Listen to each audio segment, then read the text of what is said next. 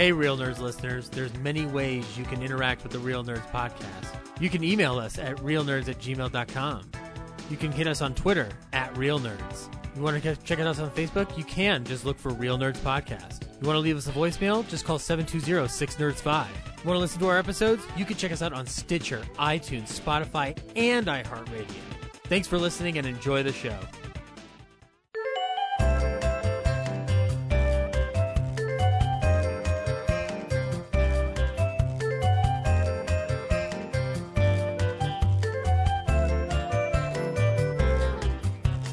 This is Real Nerds Podcast.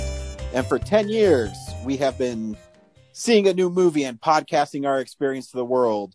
We are also a proud supporter of popcultureclassroom.org.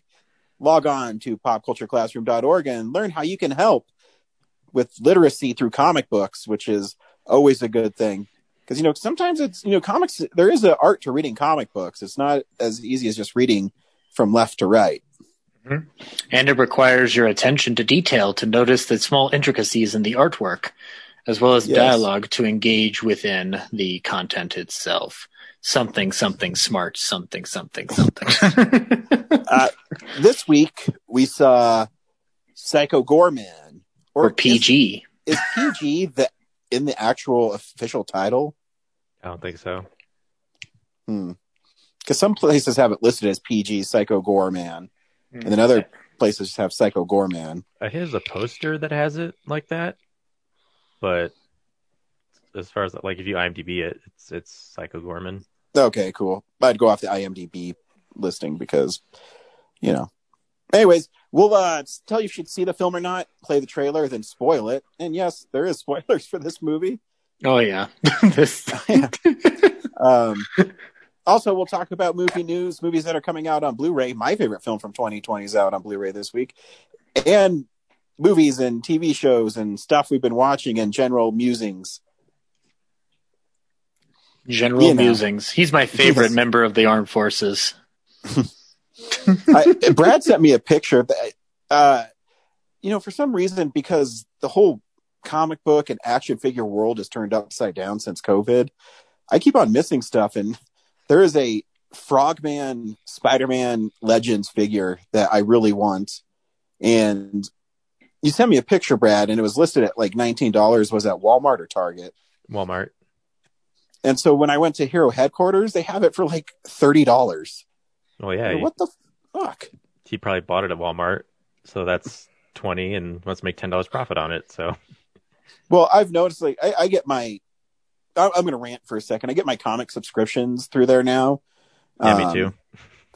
But what makes me mad is he gives me the B covers for so for stuff like Batman. I don't care as much because I'm not like a huge Batman fan. Um, I mean, I love Batman, but as comics wise, I collect them just because I like. I, I don't know how to describe. If you had to choose between the two, you would pick Spider-Man over Batman. Just, exactly. It's just science. So, yeah. Um, so for Amazing Spider-Man, he keeps on giving me the B covers, and so I buy the A covers too. And so I told him the last time I was like, dude, I just want the A covers. You can give me both, and I'll buy both. But the completist in me, I want the A covers because the other ones are just bonus covers. You know what I mean? I don't mm-hmm. care about them. So you want yeah. the primary artwork or GTFO? Yeah, I mean, I don't mind having two covers of Spider-Man because they're all really, I mean, I got one with the alien on it and it's pretty sweet. like, I don't, I don't care about the other ones. And lately I'm noticing a lot of the um, B covers for whether it's Batman or Spider-Man are super digital now. And I don't, I don't like it as much. Mm-hmm. Yeah, it's weird. Uh, that he gets both, but he only gives you the one. That's, I don't know. I know. And, and, you know, this is me just being a bitch because I went to coins cards for so long.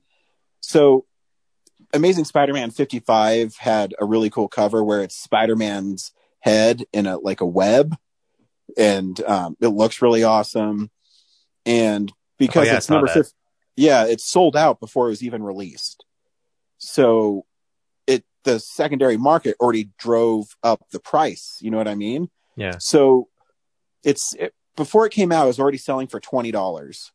So I go to the so if I was at Coins Cards just like with Batman and Punchline, I would have just the normal comic anyways, even though it was selling for 75 $80.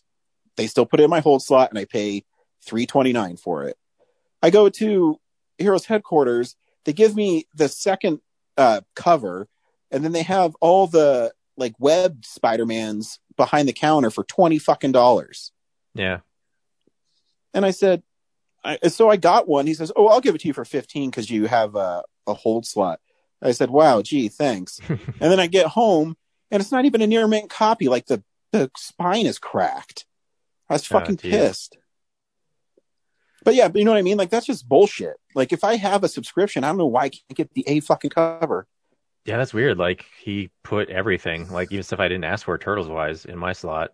So I was like, oh, cool. I don't. I guess yeah, I'll just get them all because you know you're an indie shop and you to use the extra Yeah, five and they- bucks. But but yeah, Yeah. it's like A is like that's the issue. Like that's the one that if they sell out. Like that's the one that's going to be highly sought after, not the B one. That's what I mean. Like, and I'm not trying to be the whiny little bitch, but even though I sound like one, my I tell this to my wife the other day, and her eyes just glazed over. She's like said, "Wow, Tinder. you have, yeah, you have, you have like first world problems, dude." yeah. Uh, But it's just I don't know. It, it- the completest in me, it's really irritating, especially because I've had to order um, the A covers over of the last like two issues offline because they sell out. And then at the same time, it's like, dude, if they're if Spider Man is selling out, why don't you just order fucking more of them? yeah. I don't get it. It's so weird. Like coins cards really spoiled us. Like Oh man, like there's that like yeah and there's another thing where like release day some uh like retailer incentive cover was you know it's it's probably normally be like 10 bucks when it comes out on release day. Mhm. the reach the like the shop owners just immediately mark them up. Yep, and then you know i've suddenly been getting all my stuff that i need at hero but like my Mile High comics slot um like the same week that books came out at hero headquarters mile high comics had nothing for me. It's like huh? The reason I have this slot is so that I get the stuff that comes out on release day. Like, are you Yeah. just not getting it, or is it like, like the delivery truck's behind? Like, I don't understand. Like, how is Yeah, this no, hard? Yeah, it's and then you know, part of me says, well, maybe I'll just order them and have them delivered to my house. But I want to support comic shops, and two, I don't want them to get ruined in the delivery. And do I get them on the day they come out? I don't know because it's not coming through Diamond, so I don't know how the fuck they get out here. Yeah, delivery is Um, not reliable. Like, I've had mail that's just you know going getting returned to places and not Yeah, showing up. and I have a I have a PO box, so they'd have to fold the comic anyways to put it in there, unless they ship it in cardboard. or you get a bigger PO box. Well, I, yeah, well, yeah, could, but I have to pay for it. Yeah, it's like three hundred bucks for the. I Yeah. think for that size. So these are my first world problems I have. And it's just really annoying. Yeah, you know, I, coins cards would spoil me. I, you know, I have the first appearance of Green Goblin that is, you know, a thousand dollars, but he sold it to me for a hundred and twenty. And, you know, original Sal Buscema and spectacular Spider-Man art with Spider-Man on it that usually goes for, you know, seven, eight hundred bucks, hundred dollars. Next time, uh, Just- I was at Amazing Fantasy today, and they have that web Spider-Man book on the wall. I didn't check the price. Um, next time I go in, I'll see what they what they're. Well, they're they're bad too. So I was there a couple a week ago or so, and um, that's the one on Ken Caryl, right? Yeah, Um, yeah. So they have this issue of the Batman Strikes that I've always wanted, and it's really hard to find. It has Harley, Poison Ivy, Catwoman, and Batgirl. It's my favorite, all my favorite like Batman the femme Batman fatales. strikes from the 2005 ish. Yeah, and so it's really hard to find. I, What I number know it's is it? really uh forty-eight. Oh man, I might have had that, but I sold like that run back to Coins Cards like I don't know, ten years ago. yeah, so Yeah. that is really hard to find, and so they had it on their wall for like thirty bucks. It's like, well, that's really hard to find. I'll just get it. And then I, I, they, I buy it, and I'm leaving, and as I'm driving away, I'm at a stoplight. I'm just checking it out, and they have it as a very good plus, but it has like a tear. I'm like, this isn't very good plus. Anyways, I was that's uh, my comic book rant. I was photographing all my comics for my uh my TMNT thing, hmm and uh you know there's like Tales of the TMNT books that you know I brought home and just never I just shelved them, hmm and they're like probably 12 years old by now, 15 years old. But I had to take them out of the the plastic so that I could photograph them, right? Yeah. One of them I like pulled out, and the back had like the indentation of like a Coke can ring on it. It's like Ugh. Andrew. Yeah. The fuck. Um, a couple of others. Uh, this might have been just like from being in the case, but they like had that paper scuff on the back, Mhm. like they've been sliding around a bunch. yeah. Um, but yeah, the the ring one, I was like, how dare you? I didn't even put this in my slot. Like, I know you bagged him, Andrew. Yeah. Like, how did that even Anyways. happen? Did you not notice when you first got it, or No, because like at coins cards, if you get a hold slot, they bag it and board them for you. right? Like I said, like I picked them up, I brought them home, I put them in the box, and just like left them there for years. And I uh, I got two of each, so you know the other one's fine. But the you know the one I pulled out to look at you know for photographing, I flip it over just to check if there's any like interesting art on the back, and yeah, there's just like this ring indentation, like the size of a coke can or something. Like someone just like oh, like a steel press had come down and just like mashed it. It's like He's probably Yeah. like, oh shit, uh, no one will notice. I'll just make this Brad's copy. I know Brad just collects these and doesn't read them. He'll never know. Though some of those issues are worth a lot of money now. You might want to check Oh, on yeah. those. There's a like three at the end when uh, they sold to Nickelodeon. Uh, Mhm. Peter Laird had the rights to you know keep making keep publishing turtle books independently if he want if he chose to. And so like the last three you had to get directly from his website Mm. and one of them's like worth a thousand dollars and the other ones are like seven hundred Wow. apiece. Um, I was like, damn it, those are the only ones I didn't get two of because they were like ten bucks, you know, Yeah. off the website. So I was like, I'm poor right now. Just be responsible. Only get one. And I'm like, oh man, of course. But yeah, they're hard to find. Like, uh, Yeah. a lot of people in my turtles thread like doesn't even know they exist. Wow. A lot of people miss the uh, whole 2000s revival stuff. So Yeah, it's it's weird when you have these, you know, comics. I've collected them for so long, and I, my pulse is pretty much on, you know, values and stuff. But every once in a while, one just blows my mind with the value. yeah, That's why it's fun to collect. yeah. It's it's weird. Like at the time you're collecting them, you know, then you know you're like, oh, someday these will be worth something, but it's like Mhm. so far off. You think, you know, you'll be old and in retirement before you can do anything about Yeah. it, and then like yeah, like figures and books are already 20 years later ex- exploding. Yeah, well, I mean, that's when you think about how long you've been collecting them for, and something that doesn't even seem that old is, you know, now twenty something years old. Yeah, it's it's like that time compression thing where you don't really think about because you live the 20 years, but like when you were a kid, you know, people's books from the 60s were suddenly valuable in the 80s. So Yeah. it's, it's not that surprising that, you know, my books from the 90s are suddenly like, oh yeah, I guess they are kind of valuable now. Yeah, it's crazy. I, um, you know, I love Sal Buscema. He's my favorite Spider-Man artist, and his first work at Marvel, besides being an inker, I'll never get his first um, work because it's that really famous uh, cover of Thor versus Silver Surfer. It's uh, Silver Surfer number four, I think. It's his first official comic book work. Um, but I have his first cover. It's this romance novel that's called or comic that's called um oh, fuck all your love or something like that and i it was always sold out i've never found it then when i bought uh the amazing spider-man's off my comic shop because you know fucking heroes headquarters won't give them to me. Um i said you know what? I'm gonna oh it's our love story. I'm like i'm gonna check on it. And it was there and i for $27 i'm like god that's a lot of money for a romance comic. But it was published in 1961 i'm like it's 60 fucking years old. Yeah. you know? That seems fair. Yeah. yeah. And it's a really like the art and it's really spectacular. It's really uh stupid. It's like uh oh no. No i've lost him forever. And she's like crying in the window I haven't read it yet, but something tells me it's not going to appeal to my sensibilities. Uh, by the way, for some, you just reminded me. Uh, Dan Slott. That's a name that sounds familiar to me from Spider Man. Yeah, he wrote Spider Man for ten years. Oh, okay.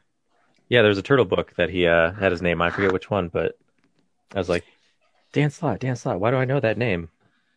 He has a really interesting documentary on um, Disney Plus for the Marvel Six One Six.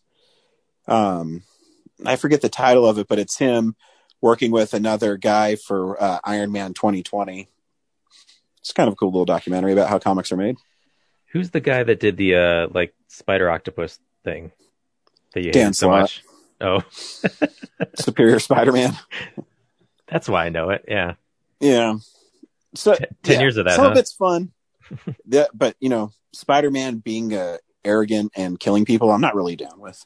Yeah, it seems out of character. Yeah, I get it. They're just trying to push it. Hey, Zach, you still alive? Oh yeah, yeah. I'm just listening. I have nothing. I don't have anything to really contribute to it. I don't read comics that much anymore, so I feel. Uh, I, I'm sorry. There's actually funny. So I collect. Uh, I collected the Mega Man Archie books, uh-huh. and like they're fun. They're definitely made for kids, but the art in them's really cool.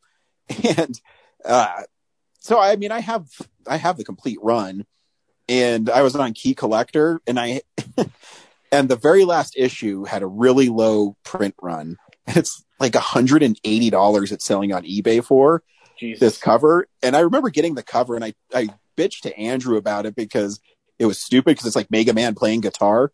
I said, Andrew, why did I get this cover? This one's stupid. He told me, he says, you're the only one who orders that book in the store. You get what I give you. I'm like, all right, fair enough.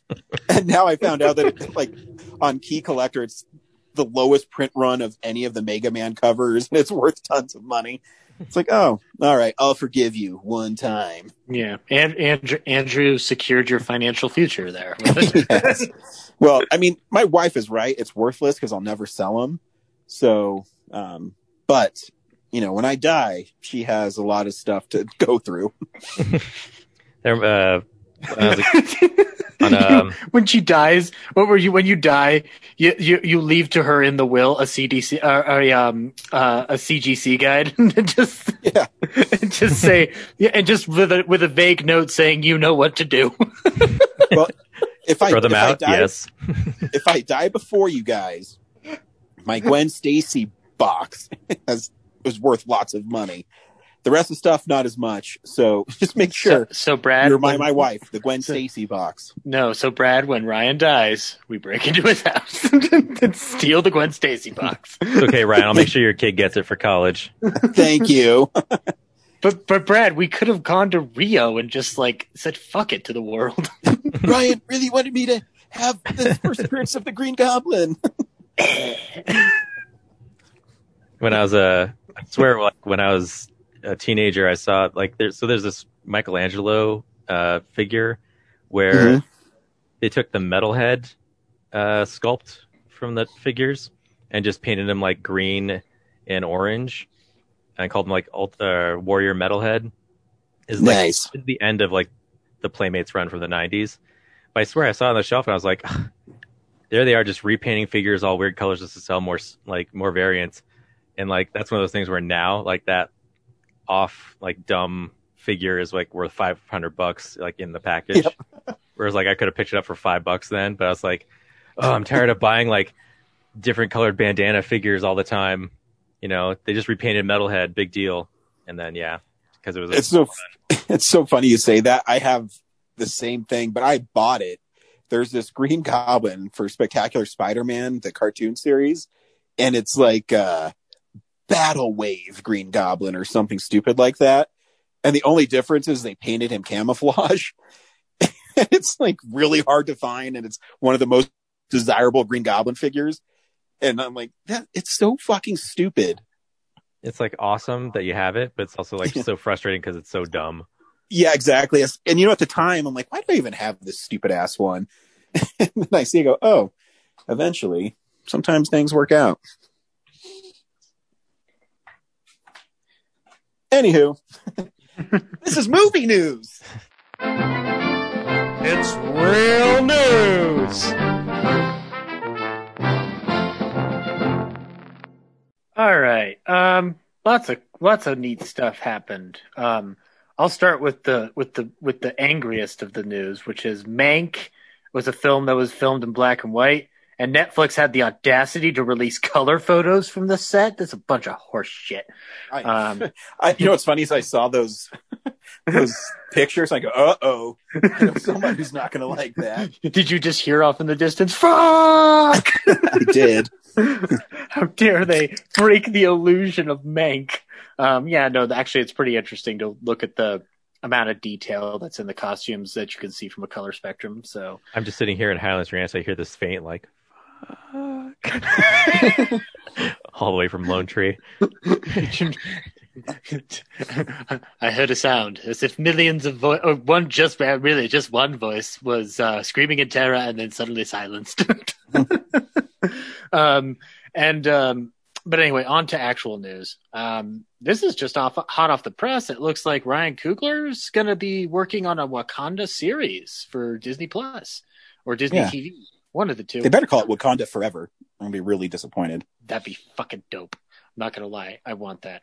Um, yeah, yeah. Ryan Coogler, who's also set to work on Black Panther 2, uh, says that he's inked a deal to develop this TV show. So yeah, um, this is a decision that should have been made. I don't know when Disney Plus was started, but uh, anyway, doesn't My matter. We're gonna that get it now. My guess is they probably did have it in the works, and they just announced it when they got everything together. Yeah, exactly. Well, and also WandaVision is technically a better testing ground for what they want out of Marvel TV because if you can get away with from I haven't watched WandaVision yet, full disclosure, but from everything I'm hearing on the internet, it sounds like this is like the challenging Marvel property. And I'm like, if you can get away if you can get away with that, then you can get away with anything feasibly. So it's a I think that's people that actually haven't watched it because I don't think it's challenging at all. Really? Okay. Well, Yeah. then I'm uh, then I'm I'm avoiding spoilers because I don't. I'm just reading vague reports and people are going like it's too slow or whatever, and I'm like, well, dude, then you'd hate the movies I watch. Jesus, Yeah. like this episode is, this four has all that you. just dr- Yeah. episode oh. four that just dropped is the most MCU episode of it.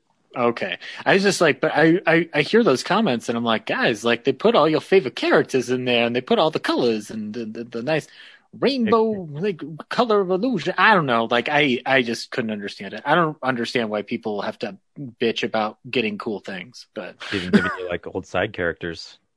mm. oh, I did see that Darcy's back, so that's cool. Um, And um what's his name from Ant Man? Jimmy Woo. Jimmy Woo, yeah. Oh, I like him. Cool. Um, but anyway, moving on to some more Disney news. Um, there's going to be some reboots in the works.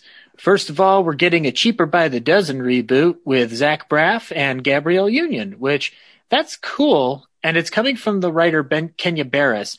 I I have no problem with anybody involved in here. I only have the question: How many times do we need to know the story of how hard it is to raise twelve children? Um, there are That'd be awful. Fuck. there there are many examples of it throughout cinema's history. I'm not sure exactly why we need this, but I'm also not opposed to any reboots really unless they just are absolutely pointless. And this seems like one you can easily reboot for a, a cute little Disney Plus film for the family to watch. So Yeah. and I and I like Zach Braff and Gabrielle Union, so I'm down for this. Um, I, uh, I I will totally see this. One thing I don't know if I'll see is that um, uh, for if Henry's listening, he may want to brace for this. They are going to reboot Three Men and a Baby, and they have attached Zac Efron, uh, and the director has been cast uh, has been assigned um, Mo Marable, whose work on Brockmire uh, from the IFC and Hulu's show Woke. Um, yeah, I don't know how I feel about this because I don't really think much about Three Men and a Baby, but I guess you could do this again. That I mean, it made a lot of money. The first one made a lot of money for. Um, oh yeah. I mean, they didn't have to make a sequel. Oh yeah, Three Men and a Little Lady. That's right. Not directed by Spock, which is why it failed. See, That's you right. Gotta, you got to have Leonard Nimoy directing your property, or otherwise it fucking fails. Yeah, that's because the first one was the most human of them all. Oh, oh, did you, Brad? Did you hear what he did? He did, no, uh, uh, yeah, no. That I'll show myself out. yeah. oh, oh, and then he and then he referenced uh, Star Trek II: The Wrath of Khan, and it was all nice. No, um, actually, uh, I liked that. Um, side note, I posted, uh, I reposted the meme of the whales uh, coming back into uh, massive population numbers, and it says "You're welcome" with a picture of the Star Trek crew. And our friend Patrick Doyle uh, did a nerdy post where he's like, "Actually, technically, Saavik wasn't on the ship when they decided to go save the whales. She stayed on Vulcan to remain with the people." And I'm like, "Yep, that's absolutely fair." But I didn't create the meme, and I didn't share the meme. Roddenberry's official site did, so it's on them. um, and then I wouldn't have seen it without you, though. Yeah. Well, oh, you de- oh you don't follow the Roddenberry uh, page or whatever it is, or no? Oh, okay. I mean, I might, but I don't pay attention to everything that comes through my feed. So they're they're generally your pretty, fault. Yeah. Oh, okay. They are generally pretty self aware of themselves, so I appreciate their humor. But that was one where I'm like, oh, that is a kind of a massive mistake for the estate of Roddenberry to make. But whatever. I don't. They, they, quarantine has done a lot of crazy things for people. Um, I do have some comic book news, but I don't know much about it, so some of you might have to elaborate on this. So they're going to make a new X Men comic with a new X Men team, and uh, it seems like you can vote on who's going to be the ne- the final member of this new X Men team. Um, I don't know. No, I haven't heard anything about it. Oh yeah, Marvel is um, uh, letting readers know that they can vote for one final member of the team. In 2021, Mutant Kind will be selecting the first X Men team of the Kra- Krakoan Age, and you are invited to take part in the election Marvel's fan vote will be 100% responsible for the determination of the final member of this inaugural team. So choose wisely, as your choice will have an everlasting effect on the future of the X Men and the world at large.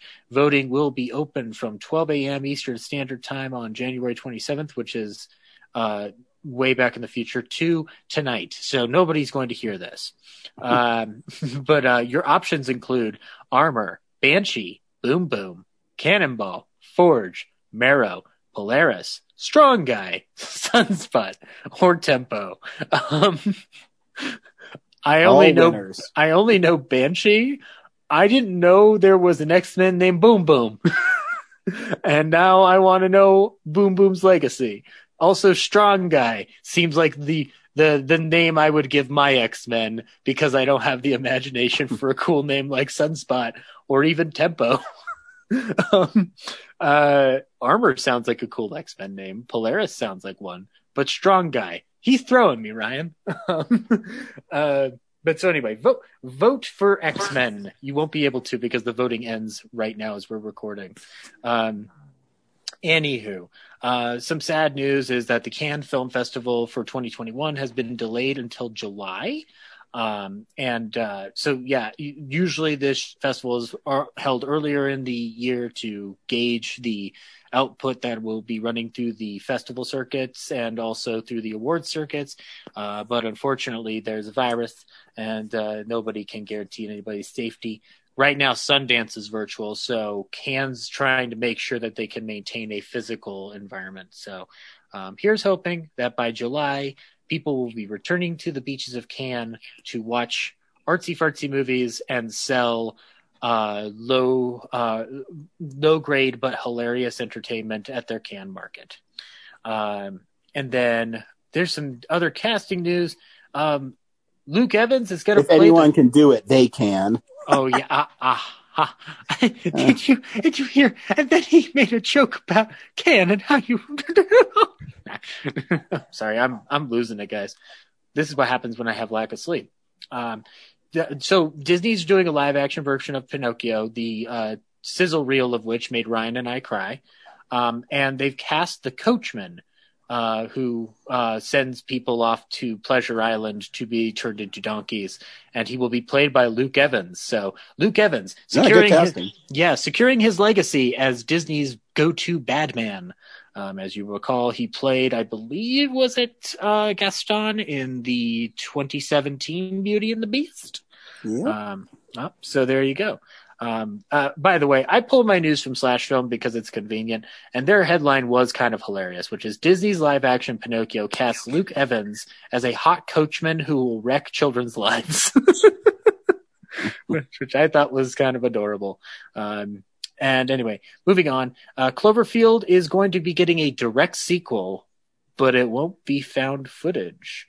Um, Paramount Pictures and Bad Robot have hired British screenwriter Joe Barton, um, who was uh, brought on to be the showrunner of the HBO Max Batman TV spinoff, uh, to write the script, and J.J. Abrams will return to produce the movie. Um, so yeah, um, I mean, we've we've already sifted through the Cloverfield um, anthologies, as it were, and I guess this is a logical step to maintain that franchise name. I honestly am kind of disappointed at doing this because I liked the idea of alternate sto- different stories each time, um, all set feasibly within the same universe as that first one. Um, but um, I guess this has a lot to do with the fact that Cloverfield Paradox was ill received, to say the least. Um, yeah, it's not good. No, it's not good. Um, that's why I said to say the least.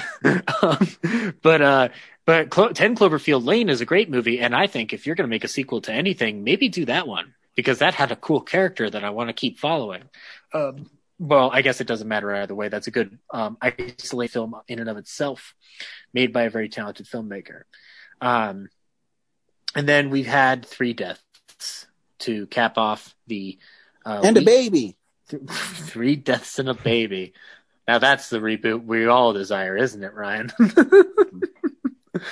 what does that look like, though? Is it just three three versions of death have to raise a child? Like, so you get Max von Sydow, um, or no, no, no, Max von Sydow, but Death from Seventh Seal, you get Death from Bill and Ted, and then I don't know who the third de- Death from Family Guy. How about that?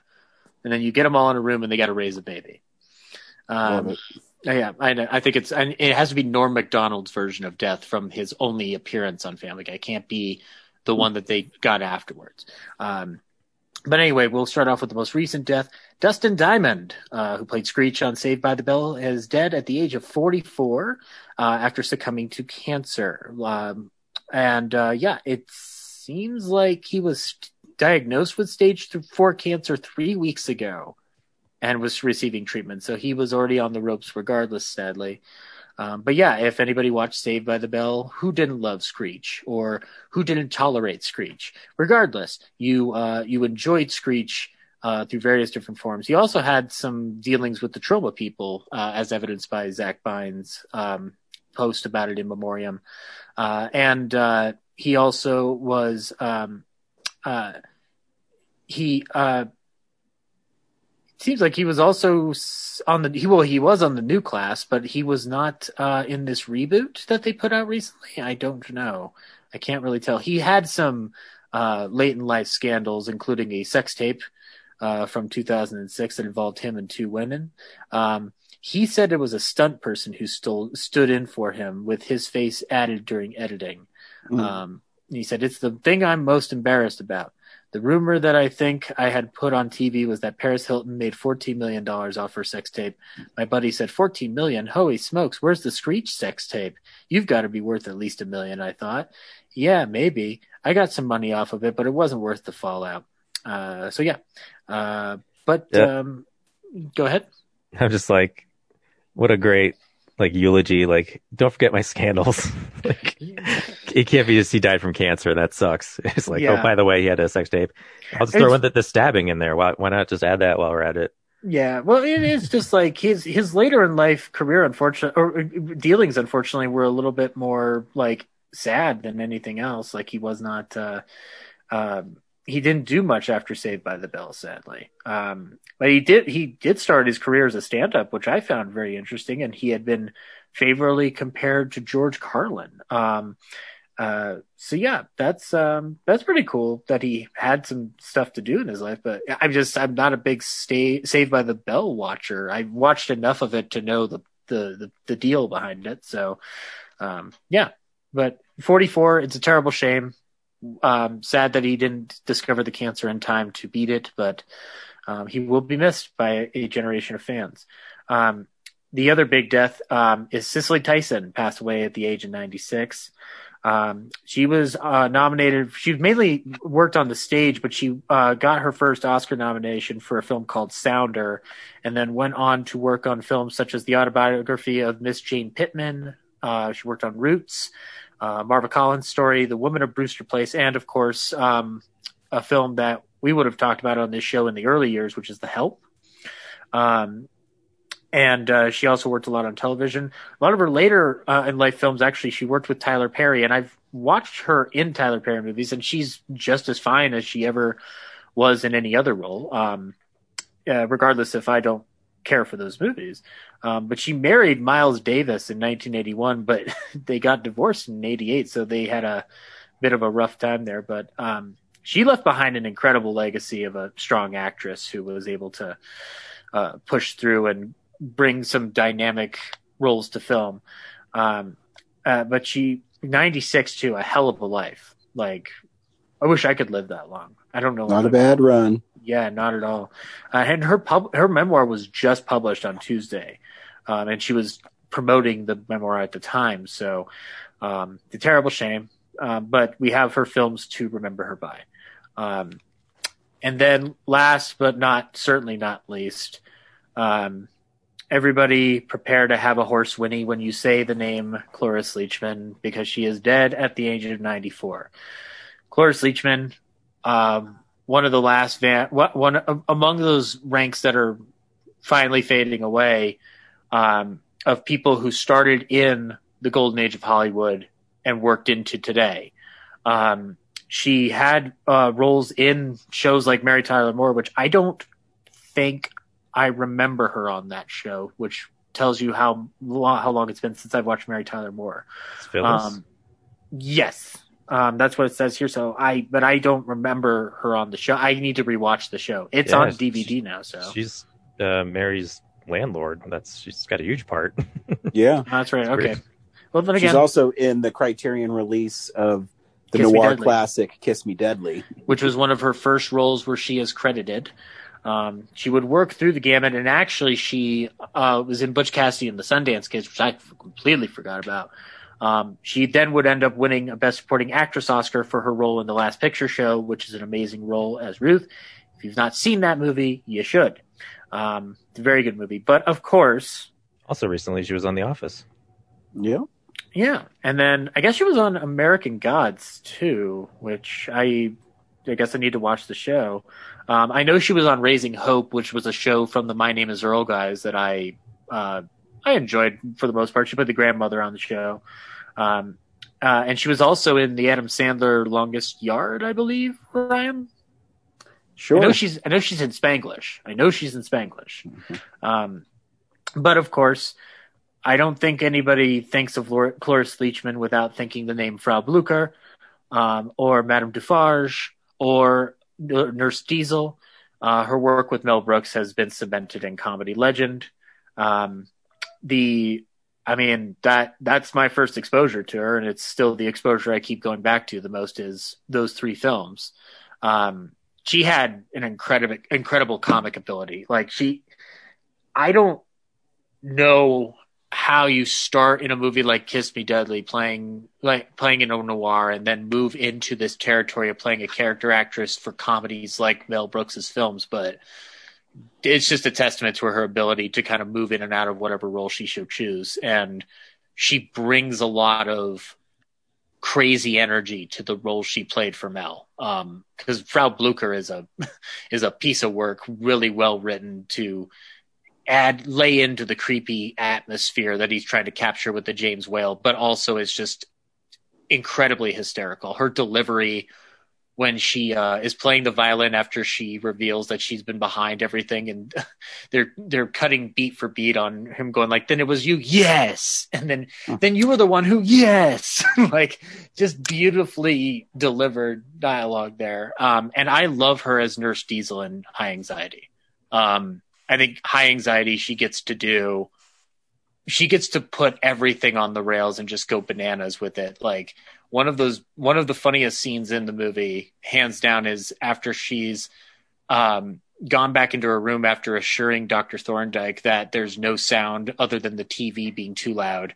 She goes back in, she opens the closet, and she has Harvey Korman tied up, and they're engaged in an S and M game, and she's just clearly like she and Harvey Korman are having the time of their lives, just ad libbing and just going nuts with this random scene they've stuck into this Hitchcock parody. Um, so yeah, I, will miss her. Um, my dad, um, when he heard the news, he was on a plane and he decided, well, I've got some time. I'm going to watch Young Frankenstein. And he just kept texting me back dialogue. Like, so it was just, it's a nice reminder that that's a strong connector for my family is Mel Brooks movies. So big bucket of win, Miss Leachman. Yeah. Uh, you will be very missed. Um, I'm, I'm keeping a close eye on Mel, by the way, guys. Like, I'm just making sure everything's okay. That we can't. We he has to live to be 200. Then then actually, I take that back. He needs to live to be 2000 because that's his goal. That's what he has to do. This is this is the bit that him and Carl set up years ago. Um, but anyway, yeah, that's news. Unless I missed anything. Movies are coming out on Blu-ray. DVD releases and Blu-rays. Let me ask you, Ryan. What's the one movie you've always wanted on Blu-ray, but never thought you'd ever get? Um, I don't know. Was it was it Ladybugs from 1992? I do love Rodney Dangerfield. Well, Paramount Pictures is going to fulfill your love of Rodney Dangerfield with a movie that I've certainly never seen called Ladybugs. I believe this is a How Did This Get Made, Ryan or Brad? It is. Yeah, that's right. Okay. I so. found it on Laserdisc at a black and red a little while back. well, now you don't have to worry about pulling out your Laserdisc player, Brad. You could get this on Blu-ray. Oh, I didn't um, buy it as Laserdisc. I just saw it there. It's like eight dollars. Hmm. Mm, no. For a "How This Get Made" gag. Yeah, no, not worth it. No. Let me ask you: Would you want to get the movie Mouse Hunt with uh, Nathan Lane and Lee Evans? I have it on DVD. Okay, well now you can get it on Blu-ray from Paramount Pictures, um, which um, a friend of the show, Cheryl Jones, uh, worked on that film. Uh, so yeah, uh, maybe she, maybe she'll be picking it up. I know she likes the movie. I remember seeing it in theaters and enjoying it just fine as a kid.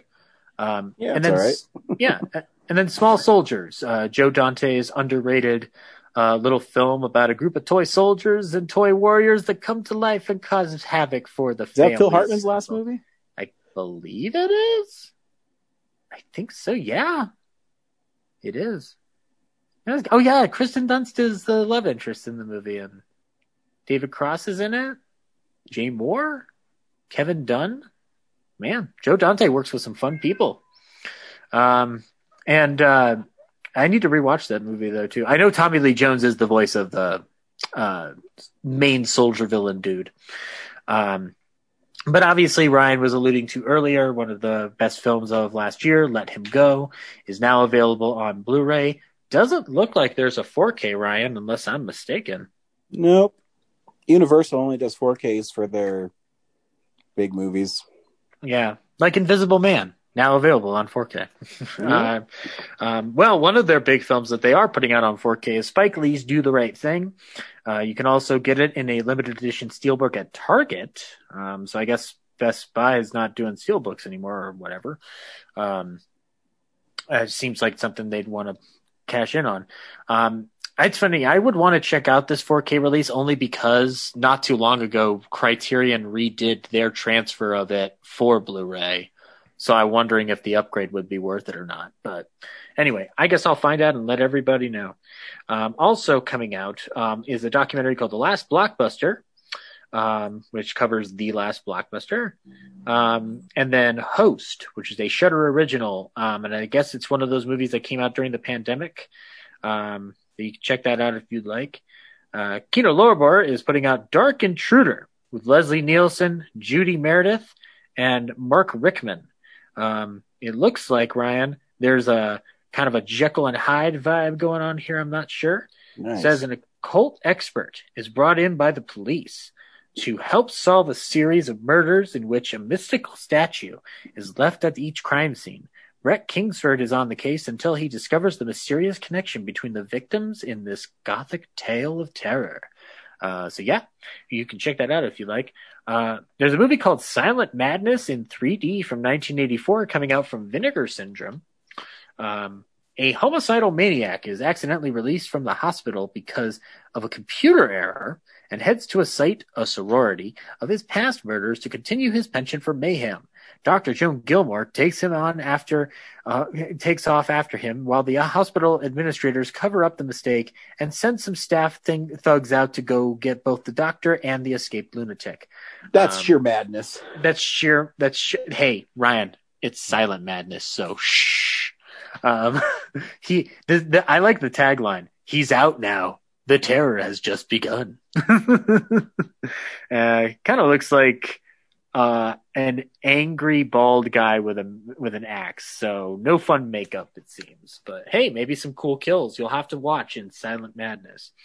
Um, uh, Blu-ray, uh, another Blu-ray from Paramount, Yours, Mine, and Ours with Dennis Quaid and Rene Russo. Again, guys, I don't care about how many kids you have to raise and how difficult it is. Just, just, hey, eight is enough. Um, anyway, uh, and then Code Red is putting out The Great Alligator. Um, there's a picture of an alligator, and it looks great. Um, from 1979. The plot is tourists on a tropical island uh, anger an island god who turns himself into a giant alligator and stalks them. If you're a giant alligator, how are you stalking people? Like, don't you just show up and say, "Hey, I'm a giant alligator. I'm gonna eat you"? Like, doesn't seem like there's be stalking involved. I'm gonna eat you, I guarantee. yeah, that's my one of my most favorite villains from the Turtles. love, love Leatherhead. I finally got his uh action figure. He has an action figure? Yeah, from the Playmates line. Yeah. Fuck. Hey, that's neat. Always eluded me. Yeah. He's an alligator a, that wears a cowboy hat. NECA's got a new one where he's like huge, like from the cartoon. Really? Yeah. Yeah, NECA's kind of been killing it lately. Oh, yeah. Killing my bank account. fuckers. They've got a uh, Rat King and Vernon coming up this oh, week. Sweet. Track down. Yeah. I know. I, I did see the two pack of Bebop and Rocksteady. Yeah, it's awesome. yep. Like, um, they've released re-released that one a couple times. And anyway, that's Blu-rays. Oh, unless wait, Ryan, did you? This is late breaking. Did you want the Fifty Shades trilogy in 4K? Please tell me it's available. It's available only at Target. oh man, it's too bad that you don't shop at Target. yeah. what a shame. Hey, hey, there's one thing I want to see on 4K, Ryan. is a guy who crashes a plane and then walks in as if nothing happened. Uh, it's a helicopter sound. oh, that's right, helicopter. That's right. That's Get your right. shit movies together. Hey, you know, you know what I, you know what I really want to see in 4K is a guy taking a picture of a picture, printing out that picture and burning it with a cigarette. God damn that fucking movie. How did you shop at Target? Because that's where you get. Oh no, it's a joke. Because he's not going to pick this up unless Laura asks him to. I, I don't think Laura likes those movies, so. But you had fun. Hey, you have great memories of watching them and giggling the shit out of them. I, I guess. yeah, I still haven't seen the third one because I'm just like I'm. I just I can't. I can't. I can't do it. Um, but anyway, that's seen any of them. Yeah, you're fine, Brad. You're fine. Oh, I know. I I watched it because James and Ryan made it sound like fun bad movie time, and they're partially right, but it's just my perception of it. So yeah, it's still shit. Oh yeah, it's garbage. It's human garbage. The dumpster fire of the universe. But hey, I saw things I never thought I'd see before. Stupid things. we watch films throughout the week in a segment we call What We've Been Watching. So, uh, yeah, this is the stuff we've been watching. Brad, what'd you watch this week? Not a lot. Um, uh, did anyone else watch WandaVision? I guess you did. We talked about it earlier. I did. Yeah. I did it. I, I did not. I'm lame. Yeah. Um, no, I, I'm glad they finally made an episode that kind of gives you a sense of what's going on. Yeah. Um, although I was I was really hoping to watch the '80s episode this week, but I guess that's not going to happen. Um, Hey, did they have to do a '70s episode first too? that was the Was, the, that the, Brady baby Bunch one. Yeah. Okay. So Oh, yeah. yeah, I guess that would be the '70s. Yeah. it's weird that You're they made the Dick Van Dyke one the '50s because that show was in the '60s. But Yeah. um, yeah, they made Bewitched the '60s, which is accurate, I guess. Yeah. Um, I, I I think the second episode's great. Yeah, yeah, it's it, it was so like those shows plus like David Lynch. I was like, okay, we need Yeah. I, I need something else to like w- like what is what is the purpose of this? Like, why are we watching this? And finally, that episode was this one, and uh, Yeah. I yeah, just I'm starved to know more of like, are they really gonna make her this big bad? Um, for like the rest of the you know whatever new cinematic universe they're building. Yeah, I'm I'm interested. There's a couple theories of who the actual big bad is in this, and one that uh, keeps on popping up in kind of passing. Um, what do you call it? Conversation that I'd be shocked if they did, but it'd be also be badass. Is Mephisto? If they have the Marvel version of Satan as the bad guy for you know the new MCU phase, I'd be stoked. Yeah, I'm not familiar with Mephisto, so sure. Yeah, I no, he's Do you He's think they'll treat him like the devil, or they think they'll revamp him? Because, like, you know, yeah. Well, I mean, he's. I mean, basically, he's he looks like the devil, but he's a demon that is all powerful in magic.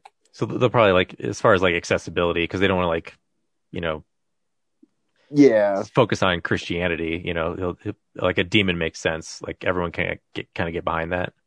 Yeah. Maybe it'd be some dude in a black suit with a red tie or something, or I don't know.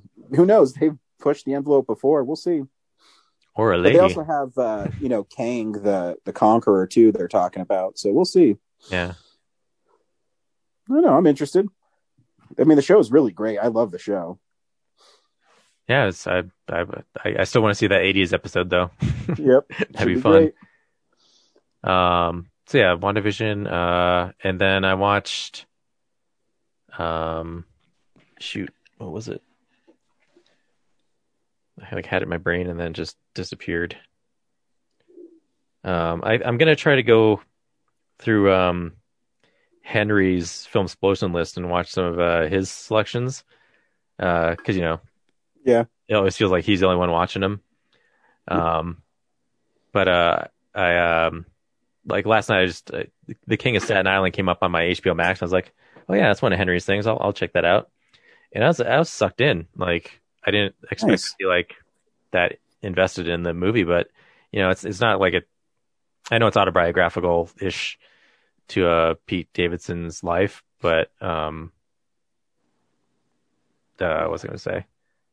But it's like it's a story I've kind of seen before, but it's still like just like everyone's acting and characterizations are so like engaging. Like I was still like this Hmm. is like an interesting watch still. You know, it's it's it's it's the story we've seen before where like you know there's a kid who is kind of a burnout and doesn't follow his dreams and then just living life and experiencing new things brings you closer to getting out of that rut you know Yeah. um i wish i could name something off the top of my head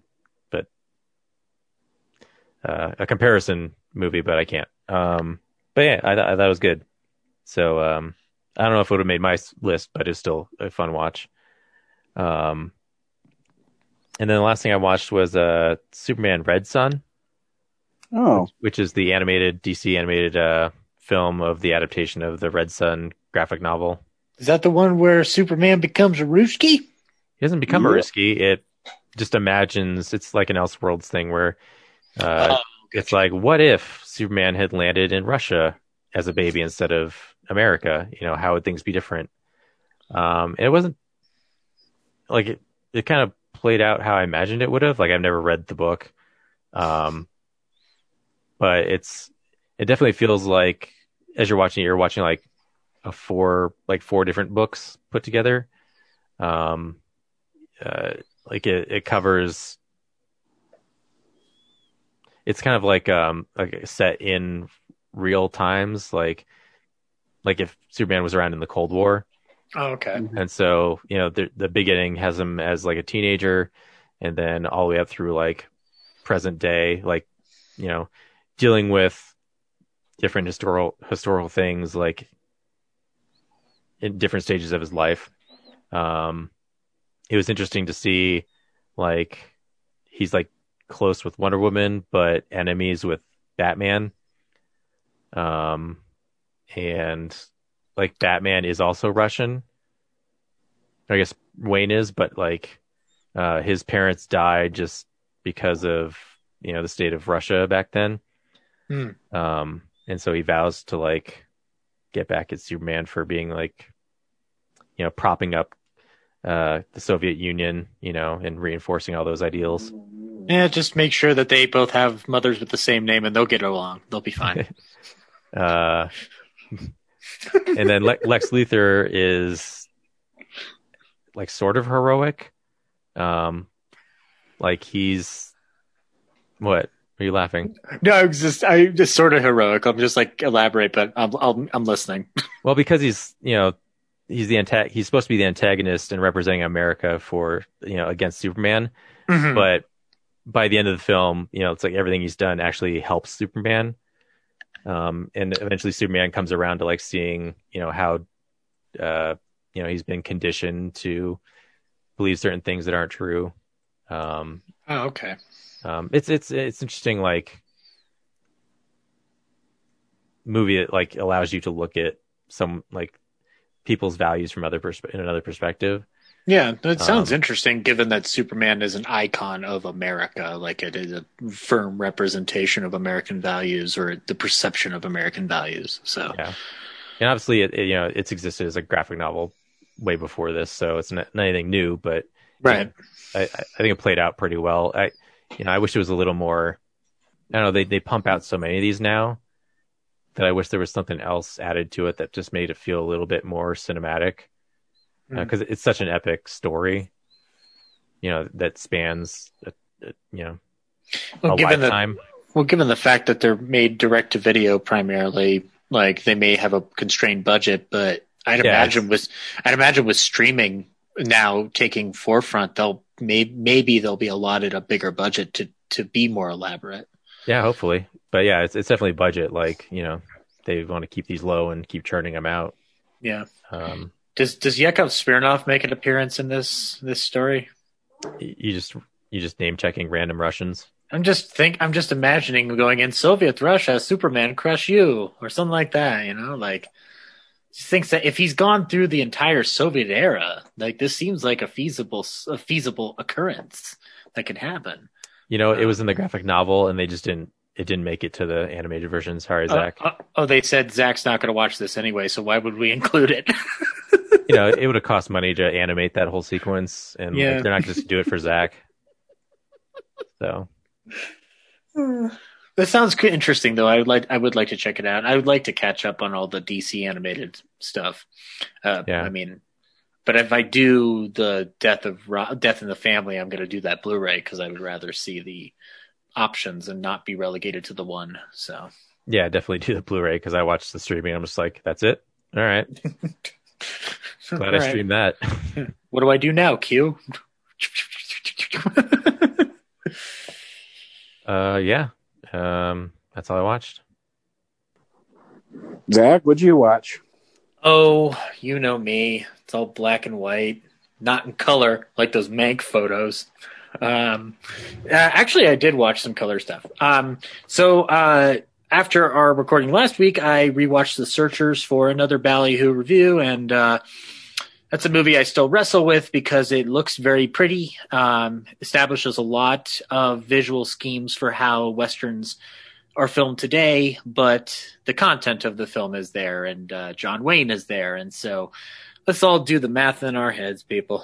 Um, but um, I will say that the movie was of more interest to me this time around, not just from a dissection standpoint, but also just watching regardless of how I feel about Ford, the way he films the West still remains incredible. Like it is a painting. It's kind of astounding to revisit it, and it looked beautiful um, in HD. I don't think I'd ever seen that movie in HD before, and everything was very vivid and pops right in your face. Um, and then, as some might know, I have um, been thrust into a um, Jack Benny convention in two weeks um, to do a panel uh, on Benny's filmography. So I've been going through Benny's filmography. Um, so I rewatched Broadway Melody of 1936, which is a movie that I think Ryan will enjoy. Um, it's a um, an ensemble piece. It tells the story of uh, Robert Taylor plays a Broadway producer who is producing a show, and he still needs a leading lady.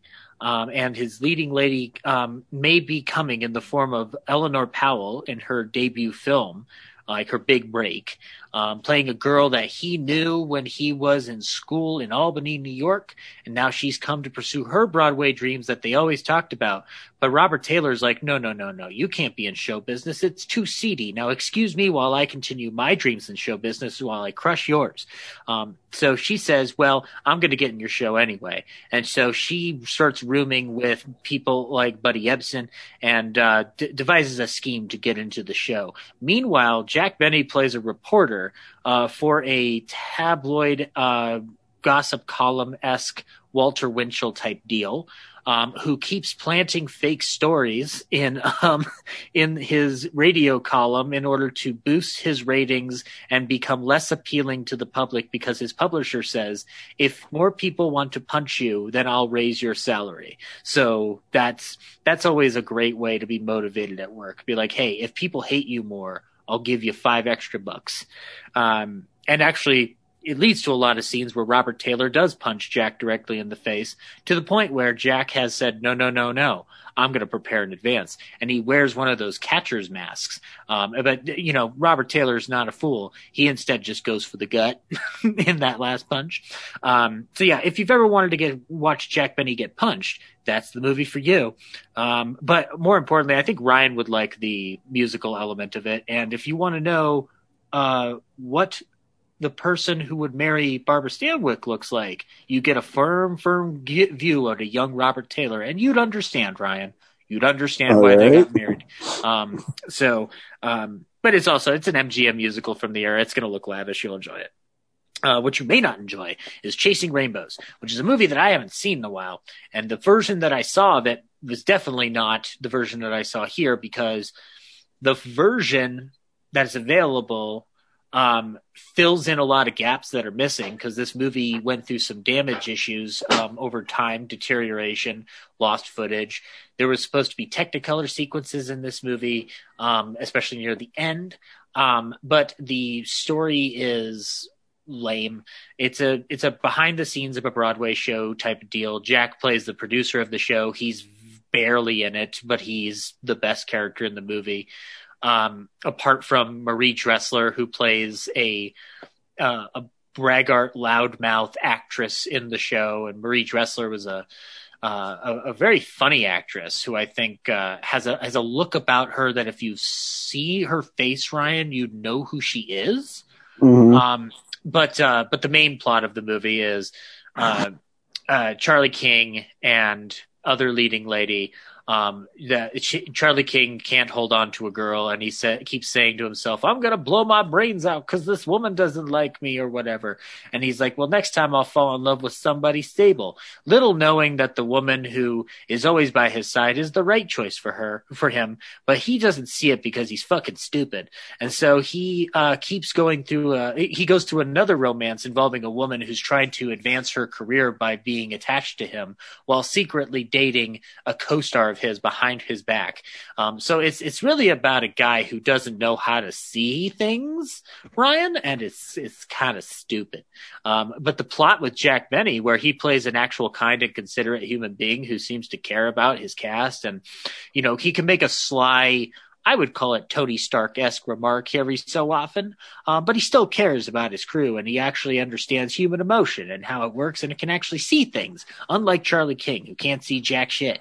Um, so, yeah, uh, long story short, Chasing Rainbows is um, uh, an hour and 25 minutes when it was originally 100 minutes long. So 20 minutes has been removed due to lost time. And because none of it is jack footage, I don't really know if we've missed much uh, beyond the idea of seeing early Technicolor uh, segments in a movie, which will always delight the eye. Um, so that's um, that's an unfortunate thing I revisited. Another unfortunate thing I revisited was College Holiday uh, with Jack Benny, George Burns, Gracie Allen, and um, uh, uh, Ben Blue and Martha Raye. And Ryan, I think I've talked about this film on the show before, but I don't think I've done it in detail, and I'm going to be as brief as I can. This is a comedy from 1936 about eugenics. That is, first of all, insane. Um, Jack plays the current proprietor of a hotel that is going under, and the only way that he can raise money and profile for the hotel is running into a scheme involving the hotel mortgage holder who belongs to a Greek cult obsessed with eugenics and the creation of a perfect um, human being um, by finding two perfect other human beings to mate. Um, so he gathers up a bunch of college kids on a train, makes them sw- makes them promise to not fall in love with each other or make whoopee, uh, and then takes them to the college to then be prepared for this eugenics ceremony where the wait, lucky wait. what's what's whoopee oh sex. I'm, I'm using the parlance of the era and be like they can't they can't they, they can't fool around grad they can't fool around. What like fucking? um, yes like fucking yes Jack has instituted a no fucking policy on this train. um, I think Ryan has his mic turned off, or else he would have uh, heard my Mallrats reference. Yep, I know. I heard it too. No, I heard it. You're coming through really weird. Yep, I'm. I'm glad we built it up. But um, but yes. Uh, but long story short, they get them all in this call into this hotel to uh, prepare for this Greek eugenics ceremony where the lucky superior male um, will be um, paired with uh, the head of the cult's perfect daughter, played by Gracie Allen, of course, because that's the joke. Um, and the only scene in this movie that I think is actually hilarious is involves George Burns and Gracie Allen riding a chariot full of a team of horses down a busy street. Um, it actually is very funny. You see George Burns react and engage in the material, and it's fun. But then the rest of the movie goes off of its fucking rails. Uh, and then when you think it's going to get back on its rails, when they're just like, well, fuck this eugenics thing, let's just put on a show to save the hotel. But of course, they would have to save the hotel with a uh, blackface musical number. Um, so yeah, it's an unfortunate entry in Jack's filmography. Not necessarily for the third act because those things were unfortunately typical of the era, uh, but a comedy about eugenics. I don't think if you had told me as a 10 year old boy that this movie existed that I would have believed you or even understood what eugenics was. But more importantly, I probably wouldn't have believed you. Um, but nevertheless, it's there. And if you want to watch this, it is available on YouTube and I do plan on doing an episode of Ballyhoo review on it because I think it needs to be discussed within the context of how did this get made. Um, and then um, I took a break from the black and white world and I went into some uh, color, courtesy of Mr. Quentin Tarantino. Um, I revisited Once Upon a Time in Hollywood, which Ryan, I don't think I've rewatched this movie since 2019. Um, yeah. uh, but so I, I didn't pop in the 4K uh, I bought the 4K last year, but I didn't pick it up again. Uh, yeah, I loved it when it came out. Um, I still love it. That movie's wonderful. Um, I think that I think it's sitting better with me now than it did in 2019, where I was still trying to suss out like what's this movie doing for me as opposed to other Quentin Tarantino movies, and I just really appreciated once again the idea of these these two Hollywood actors just ha- or these Hollywood personalities just hanging out in a movie, like just hanging around LA for two days and then coming to the conclusion that we do with the Manson cult. Um, I was kind of digging more into the soundtrack and how it kind of tells the story alongside of uh, the the actions on screen, certain songs being used that kind of allude to what we're going to see uh, down the line near the climax of the film. Uh, and that 4K, you can see the detail that goes into him not just recreating the 70s in terms of the print uh, or the in terms of the set design on on screen, but also the feel and the texture of that film. Like it does feel like a film that came out of the late '60s, early '70s. Um, it's fantastic. It's so wonderful, um, and uh, I really I, I, had more appreciation for what Al Pacino's doing um, in his two scenes, specifically when he's in the um, uh, the the the diner with uh, or the the restaurant with Leo, and he's talking about like this is how they're going to basically shuffle you off into obscurity by making you the villain of the week. They punch you out, and the audience continues to lose sympathy for you. Um, and yeah, if Brad Pitt if Brad Pitt hadn't won that Oscar, I think I probably would have been upset because he is absolutely perfect in that movie. Um, just a just a wonderful like I love I still love the moment when he's uh, watching TV after he uh, makes dinner for his dog and he's sitting down and he hears a, a the person on the TV the television go like you know musicians are they're temperamental cats you never know what they're going to do and he just goes yeah just reacting to the TV it's like he's it's as if it's his only buddy in the world um, and I also uh, uh, uh, the the line uh, where uh, he's reacting to the Manson cult entering the house. He's just like, "I remember you. You were there too, and you were on a horsey." um, but yeah, Once Upon a Time in Hollywood, still a wonderful film. You should check it out if you haven't. Um, that's a shame. Sorry. Uh, and then the last thing I watched, Ryan, was uh, something that I texted you about last night immediately. Um, one of the things that I have now been commissioned to do at this convention for Jack is to do a panel on his appearances on the show What's My Line. Uh, and so I started going through the YouTube rabbit hole of What's My Line, which is a television show that started in the 50s and continued on until 1975. And the premise of the game show is essentially you have a group of panelists they have a contestant sign in and your their job as the panel is to guess what this person does for a living um, and uh, the celebrity guest is always fun because they blindfold them and they have them disguise their voices and they try to figure out through vague clues who they might be um, i gotta tell you like ryan is the one who te- technically perpetrated this because he talked about watching a lot of what's my line last year or the year before or something like that and you're right, Ryan. That is a rabbit hole that you will not stop. Yep. Like that is insane how wonderfully engaging that game show is. Like it's funny though. Have you gone through the Fred Allen ones at all that are available? Uh uh-uh. uh You should. He's a he's a comedian of that era who would uh, make fun of game shows on his radio show in the 40s because they were supplanting a lot of sitcom or comedy based shows. And yet, at the end of the day, one of the final things he did in his life was being a panelist on What's My Line. Um, but he's wonderful. He's a, he's an ad libber of the era, so he like he throws out lines and does not care what he says. Um, he really toes the line. Um, but it's also one of those things that made me realize, unfortunately, our parents had to sit through the voice of Bennett Cerf, who is a very intelligent writer, very uh, interesting writer, but I don't like his voice. I really don't. And I know that's coming from a man who has a very terrible voice right now, but even I don't have the voice that Bennett Cerf does. Like it, it's, it's obnoxious. It's weird. Um, uh, but, uh, yeah, and uh, the Jack ones are interesting because he signs in under different names each time.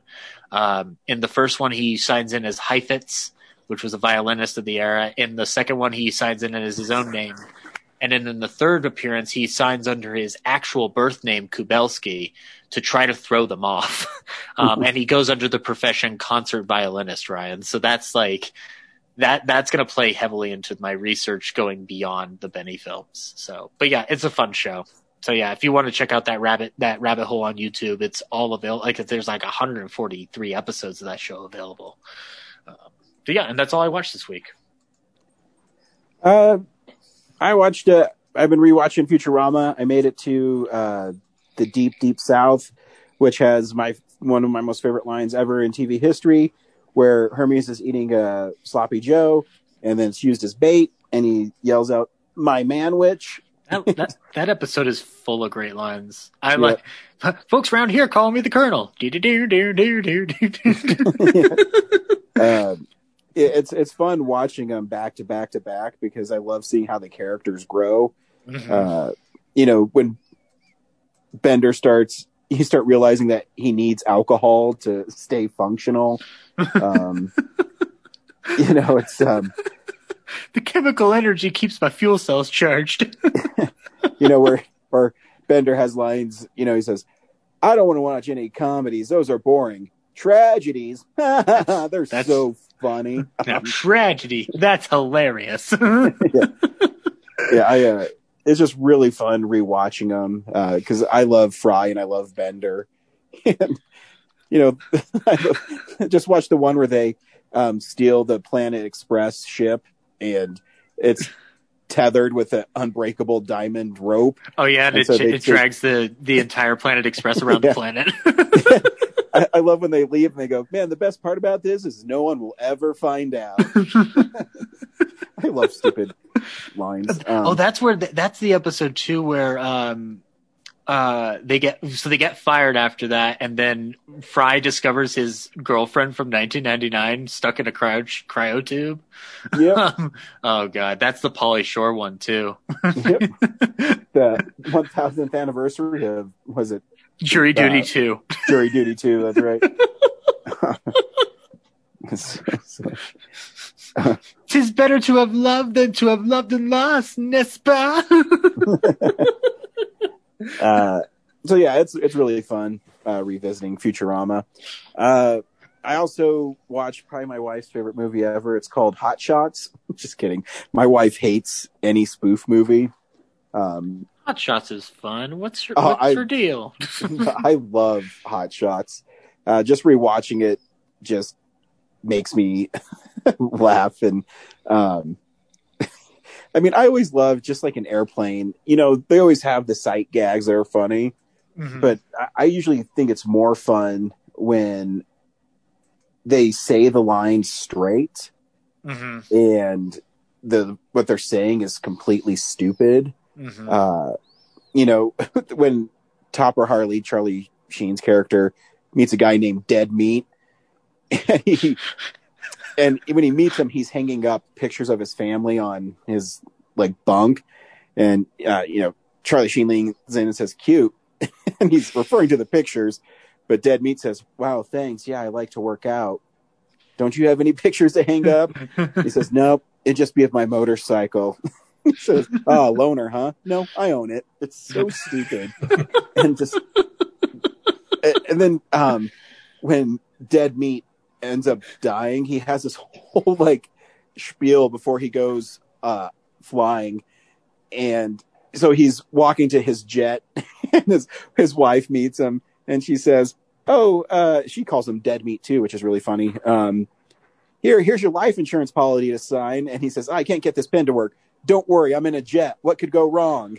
and uh, then he talks about how he solved the John F. Kennedy assassination. he, he doesn't want to leave the information with his wife, and because he's safe in the jet and ends up crashing, and uh, it's just great stuff. It's totally stupid, and um, yeah, I just love Hot Shots. um, uh, I've been showing Kellen movies that I think he'd like. Um, so we watched two movies this week. We watched uh, Tommy Boy, which he had a lot of fun watching. Um, I think the humor's broad enough in Tommy Boy that he would like it, and he really did. Um, and we also this tonight we watched Real Steel, which I know is one of our earliest movies we reviewed on this show. Um, but I also I think I love it more than anybody else on the show.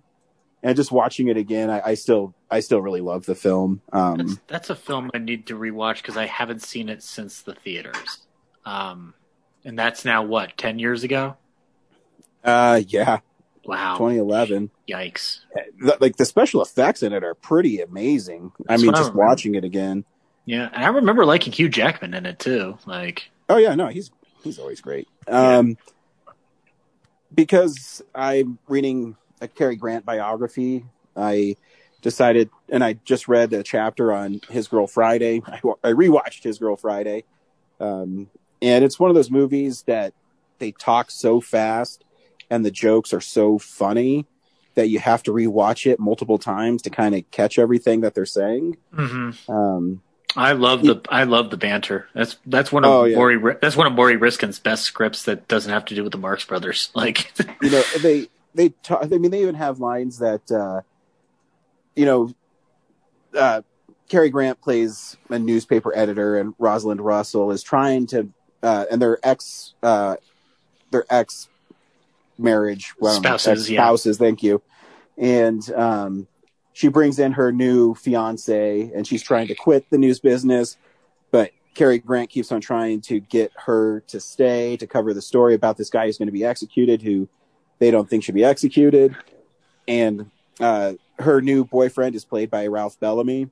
And Cary Grant is so good at ad libbing in this film uh-huh. that um, there's some moments in it. Uh, this guy comes into his office and he says, you know, uh, Cary Grant's character Walter says, "Hey, you should uh, go." I can't believe I can't remember Ralph Bellamy's character's name, but he says, uh, "Go see him. He's in the lobby and he's or in a taxi." And he's and the guy says, "Well, how do I know who he is?" He's like, "He looks like that Ralph Bellamy fellow."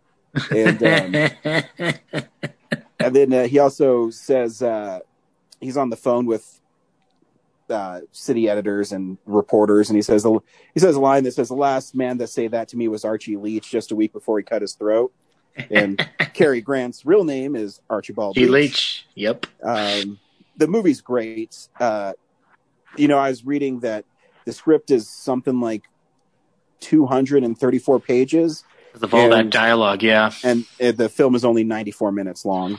And it's based So- on a. It's based on. Have you, have you watched the film that's attached to it on the Criterion, Ryan? The front page. Yeah, Yeah, it's it's not as great, but it's but it's one of those interesting things to watch how two different directors handle material because Howard Hawks Oh. could handle screwball dialogue like amazingly, like as Oh, yeah. by bringing up Baby.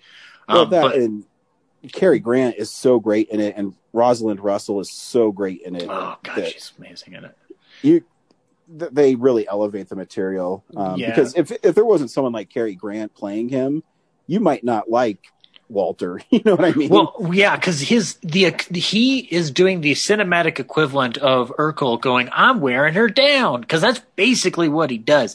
He Oh, yeah. wears her down to the point of like, I can't help it. Of course, I'm a newspaper woman. No, I won't marry Ralph Bellamy, even though he's clearly better for me. Like, it's just, it's it's amazing that he he pulls it off because he's Cary Grant. Like he can pull that off amazingly. Um, I'll say this on Bellamy too, because I noticed this in Awful Truth when we rewatched it for Ballyhoo. The um, his ability to respond to improv rather than to give improv Oh, is yeah. kind of incredible. Like he he's a very good reactive actor. Like he Uh, really works with his face on that too. Yeah. Like Grant gives him a lot of credit because he says it's easy to be Cary Grant and have the funniest lines and things like that. You know, the real great actors are the straight man who Yeah. have to um, just you know sit there and take it. And he, I mean, he's right. Well, I mean, there is a a craft of being as great as Cary Grant is, but Right, but it's a different. You're talking about two different crafts entirely. Yeah. Like it's it's the straight man motif. Like I mean, like Bellamy and Jack fall in the same circle where they're reactive actors. Like they react to things happening to them. Um, like George Burns doesn't even fall in that category because all Burns does is just say, "Gracie, how's your brother?" and then he just stands there for 15 minutes. like that's that's the gag. But Bellamy had an amazing ability, and and not only that, but like every time he delivered the dialogue, he always approached it from like I don't want to say sad sack, but like you know, you could tell that he was an emotionally vulnerable human being, which is a rarity in in in old Hollywood to a certain extent when it comes to characters like that. Like it's it's he was remarkable, hands down. Yep. And he helped solve the Wolfman mystery. True. Um, I also uh, Warner Archive released this week "Room for One More," which is uh, Cary Grant film. I think it's kind of forgotten about, but is uh, really good. He's really great in it, and he he plays uh, an engineer uh, and his wife, who is his real life wife, Betsy Drake. Uh, they have three children, um, a lot of cats, and a stray dog. And uh, his wife goes to an orphanage and she sees all these children that need help, and they decide to take in a troubled youth. And she's 12, and you know, she's has a tough exterior, but uh, she gets worn down eventually and uh, gets stays with the family, and then they also take in another um, troubled youth, and it's really sitcommy, and it has just a lot of like bits in it. But all the actors are really, really on the top of their game, and um, there there is a scene that I that I cry in it where the the twelve year old girl is supposed to only spend two weeks with uh, Cary Grant and Betsy Drake, and um, so when they come to take her back, she doesn't want to go, and you know uh, Cary Grant's character, who's named Poppy Rose, uh, he is against her staying, but when he sees how hard it is going to be for her, you don't see him, but she has her suitcase with her, and in the background you see Cary Grant walk back up the stairs. And mm-hmm. when she go leaves, she looks for her suitcase, and you look up the stairs, and Cary Grant has it to take her back upstairs to her room. Um, it's a really sweet movie, and uh, the Blu-ray has a couple Looney Tune cartoons on it. Uh, one is uh, with Wiley e. Coyote and Bugs Bunny, and the only reason I can guess is because they uh, they get a bunny in the movie. I don't know why yeah. it's on there. It's well, I think though. I think if they could find a way to to match it, they do. But if not, it's always just like, well, we've got these in the let's we we aren't going to spend money to make a behind the scenes doc on Room for One More, but we are going to. Fine. But we've got these properties. Let's put them in there. I'm totally. And the other one was uh, Feed the Kitty, which is a really cute one with uh, yeah a bulldog and a little cat that a, he he helps raise. He he raises them raises yeah. because he's like, oh, this cute kitty cat. I'm not going to let anybody bother this kitty cat. yeah, and uh, the last thing I watched was uh, Double Indemnity, which is uh, maybe the quintessential film noir. Mm-hmm. Um, has another, has, has another title, you know. It's called The Adventures of Barton Keyes. yes. Oh no, uh, man, those those monologues that he has oh, that he doesn't God. miss a beat on are pretty incredible. He cares um, more about insurance than anybody we will ever know. yeah, but uh, and I mean, if this is the film noir that all film noirs are judged on. Mm-hmm. Uh, I haven't seen it in a long time, and sitting down and watching it again, I get sucked in immediately into the to the movie just through Fred MacMurray's you know narration because he has that standard I'm a gruffy guy giving you a narration about what's happening to me, mm-hmm. and um, you know Barbara Stanwyck is probably the greatest femme fatale She's so good in this movie. I, I love that they said like they put that cheap wig on wig on her because she wanted to accentuate the fact that this person is duplicitous. So she's like this mm-hmm. cheap wig with bangs will def and it's true. She does look uh like she's got a secret or like or yeah. got a scheme cooking up. Yeah. Yeah, I mean she's still stunning, and uh, the movie's so good. It's so well. It's directed by Billy Wilder. Mm-hmm. It's so well made. Um, you know, it's it's funny because everyone thinks of film noir as you know a detective solving it, but it's really an insurance salesman. And um, yeah, it's the film is just great. It, it's uh, really about like just diving into not anti-hero complex per se, but just like following in the seedy nature of humans making bad decisions. Like, oh, yeah. that's what it ends up like. You've seen the man who wasn't there, right, Ryan? Yeah. by the Coen brothers. That's basically it's double indemnity for the next generation to a lot of extent. But yeah, um, so I love that uh, film. I, I, recommend picking it up. Uh, I think you can get a standard Blu-ray of it. I I got the limited edition one mm-hmm. that has the TV movie with it.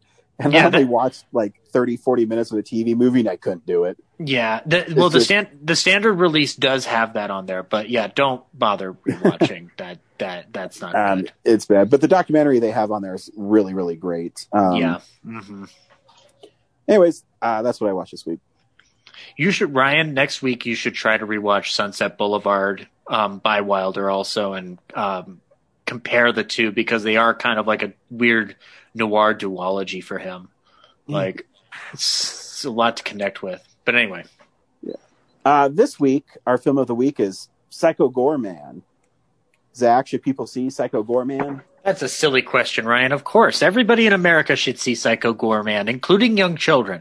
Um, no, um, I mean, as opposed I, to old children.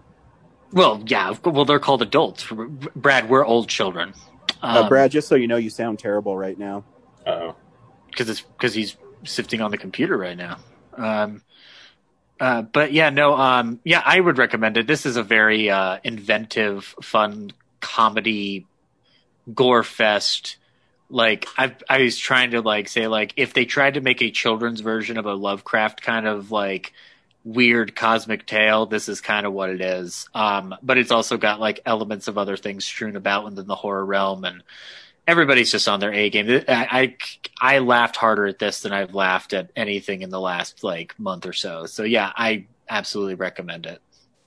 Brad, should people watch Psycho Goreman? I mean, if you listened to last week, I insisted it be this week's episode. So, um, yeah, I think uh, my vote's in for it. Cool. Uh, yeah, I'm not as in love with it as you guys are. Boo. Um, it's it's Ryan. Okay. You don't know magic. yeah, it's okay. I, I, like that it doesn't try to be anything it's not. Uh, mm-hmm. Here's the trailer for Psycho Goreman. Many moons ago, a nameless evil was imprisoned in a place far beyond reach. Hurry up! If he were ever to be released, it would spell certain doom for all existence. Is that fear I smell? Your planet will be torn to pieces, and I will Mimi, take your look. screams as I rip. Is this yours? Oh. Speak? Oh my god. The gem of Paraxidike. Whoever wields it is able to command me. Go over there and wait for us to come back in the morning. You will suffer an eternity for this. Bye. Mom, Dad, I want you to meet Psycho Goreman, or PG for short. I will bathe in your blood. Don't worry. Be worried. Slow down! He's gonna kill everybody. Not unless I tell him to. What did you three maniacs get up to? Um, this is getting a little weird. This sick game must come to an end. She will enslave the galaxy into endless servitude. Kill him! Cool. He will not stop killing things in their place! The ultimate evil has awoken.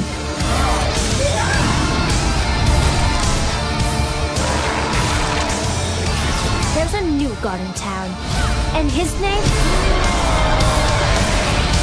Psycho Goreman. Nice meeting you. It would be nicer if you were dead. Alright, bye. Uh, Psycho Goreman is a story about these two kids that find a gem that unleashes the destroyer of ga- universes onto the world who doesn't really have a name. Um, his original name, what is it like of nightmares? Uh, the Archduke of Nightmares. Yeah, the Archduke of Nightmares. Um, and they comes find from that the this, comes from the planet Gygax. they find that the the gem that they have allows them to control Psycho Goreman, which they coin his name. Um, and then it's just, I, I, I don't really know what the story is. I guess he wasn't supposed to be released, and now we got Power Ranger villains coming to get him.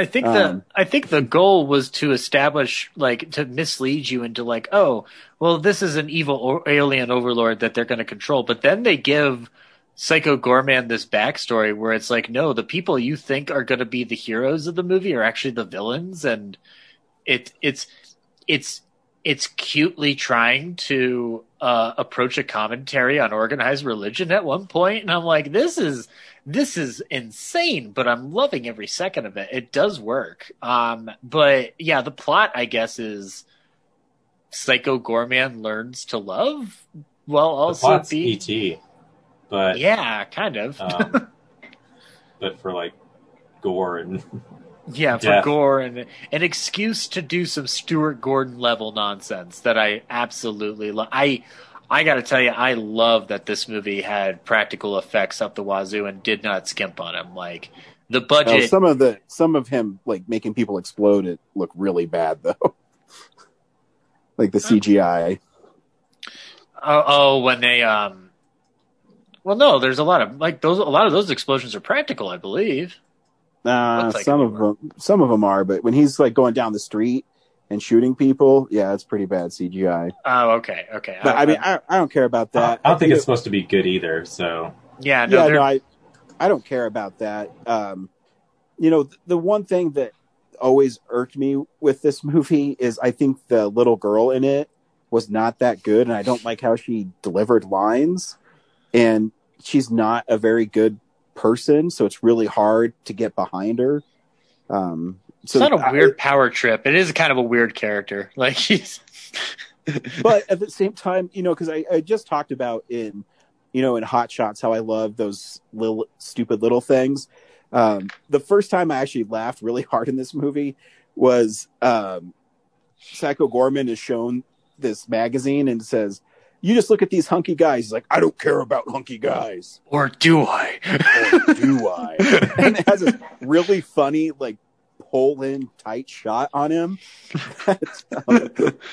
I like how Um, they pay off that line where like the the lady the lady gal sent down to destroy him like blasts away his magazine. He's like, no, not my hunky guys. that stuff's silly. And then uh, I really the part where I think the dad was kind of funny in the movie, where he would just have these weird lines, and uh, he's sitting down in the living room, and the mom, I forget her name, comes and yells at him about the mess, and he Yeah. says, "You you could say you appreciate my chicken," or and it's she says something else, and it zooms in on his face, and he's he whispers, "You're welcome."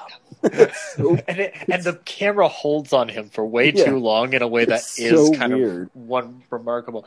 I th- there is one not complaint but con- befuddlement is I don't understand why we need more of these parents in the movie. I guess it's a way to solve certain plot issues, but their their marital problems are really ill defined. I don't really care ultimately. All I need to know is that they're angry at each other or like in a weird like conflicting period, but it just felt like it took more time away from watching Psycho Goreman run around with these kids. Um, yeah, it's, it's Oh. not it's not for plot. It's just for laughs. Like yeah, I guess so. It is that kind of relief from there. Um, it's kind of cool because you never really get to see like the parents are usually omitted from these stories. You know, like it's, Oh yeah, and here they actually have some. I guess yeah, that's actually a very fair point because this is kind of like an '80s throwback to a certain extent. Um, and the and in those movies, the parents are relegated to the side, but like in ET, the dad's gone. well, uh, yeah, yeah, the, da- yeah, the dad's not the dad's not even a thing, and uh, and even Dee Wallace doesn't have a lot to do by comparison to the kids. Um, I I will talk about though. Um, this movie like pulls some interesting punches, like turning that other kid into a giant brain thing, uh, which like was just like I, my jaw hit the floor several times with this movie because I'm like, they're doing this. This is interesting. Like this is like a like dark as shit comedy. and leaving Um, him that way. Yeah, and leaving him. That's the thing. The movie ends with him staying that way, and I'm like, that is super. Like that is super depressing and super hilarious.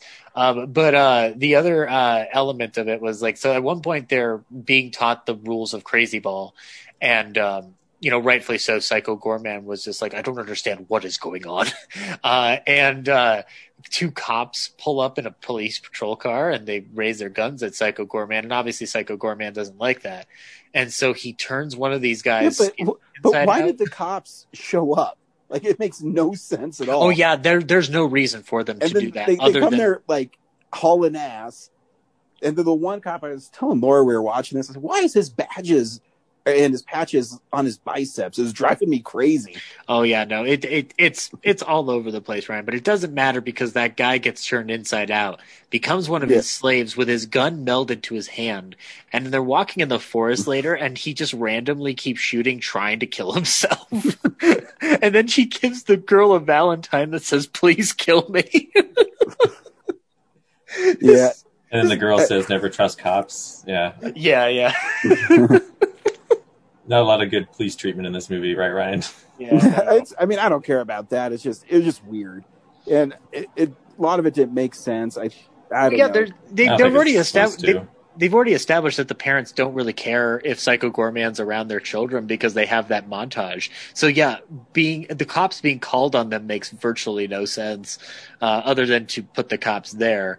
But um, that fight scene in the middle of the uh, uh, the forest with all the other evil overlords, they have one called Cassius Fi- Cassius Bot or Cassius Five Thousand or something like that. I'm like, there's a Shakespeare robot in this movie. What the hell is that all about?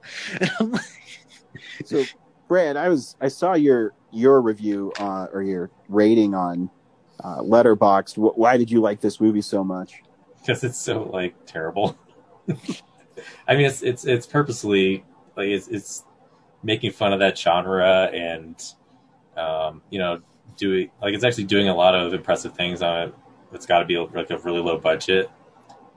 Um, like you know, there, there's like Mortal Kombat level gore in this that just like wow they uh, you know those costumes aren't expensive like all the Power Ranger costumes. Um, it's uh, like quite the endeavor. Um, the sense of humor, uh, like the dad stuff is just so, you know, just when you think the movie's already weird, like he has this like weird depression where he's like insert some weird off humor line and then also like has these bouts of just like he's totally weak. Yeah. Um, like he'll trick the family into like doing stuff for him. Like uh yeah, he'll just weasel out of stuff that's really funny. Um yeah, like the like I thought the little girl was annoying at first, but I realized like I just I probably haven't seen a ton of like super confident little girls as like protagonists before. So like it's cool Mm. that that's different. Um I appreciated that, and even though the character didn't always work for me, like she is, is cool to see that kind of character exist now. yeah, So- like it, Ryan's right. She's hard to like because she's she's kind of an asshole. Like she tries to get her brother killed. Oh yeah, all the yeah, time. yeah, yeah.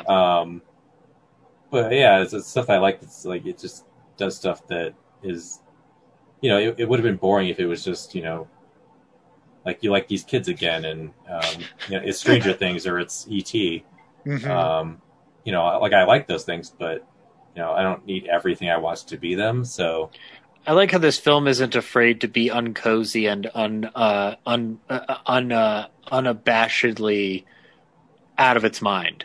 Um, yeah, it, it tries for things and like and it yeah. and it and it does like poke fun at different 80s tropes that we've been you know digging back up in a nostalgia sense and i kind of appreciated the sense of humor it had about this subgenre um but uh i just remembered a scene where he goes into uh luke's nightmares and he you know he's trying to turn him against his sister and then he's just like well then what happens now well now we just wait for your nightmare to end they just wait there for like a solid 30 seconds it was there's some fun comedy in this film I, I- yeah, I, like really- he pokes fun at like the structure of the plots of these things. You know, Mhm. like it's like so like self-referential that like it it knows that it's dumb.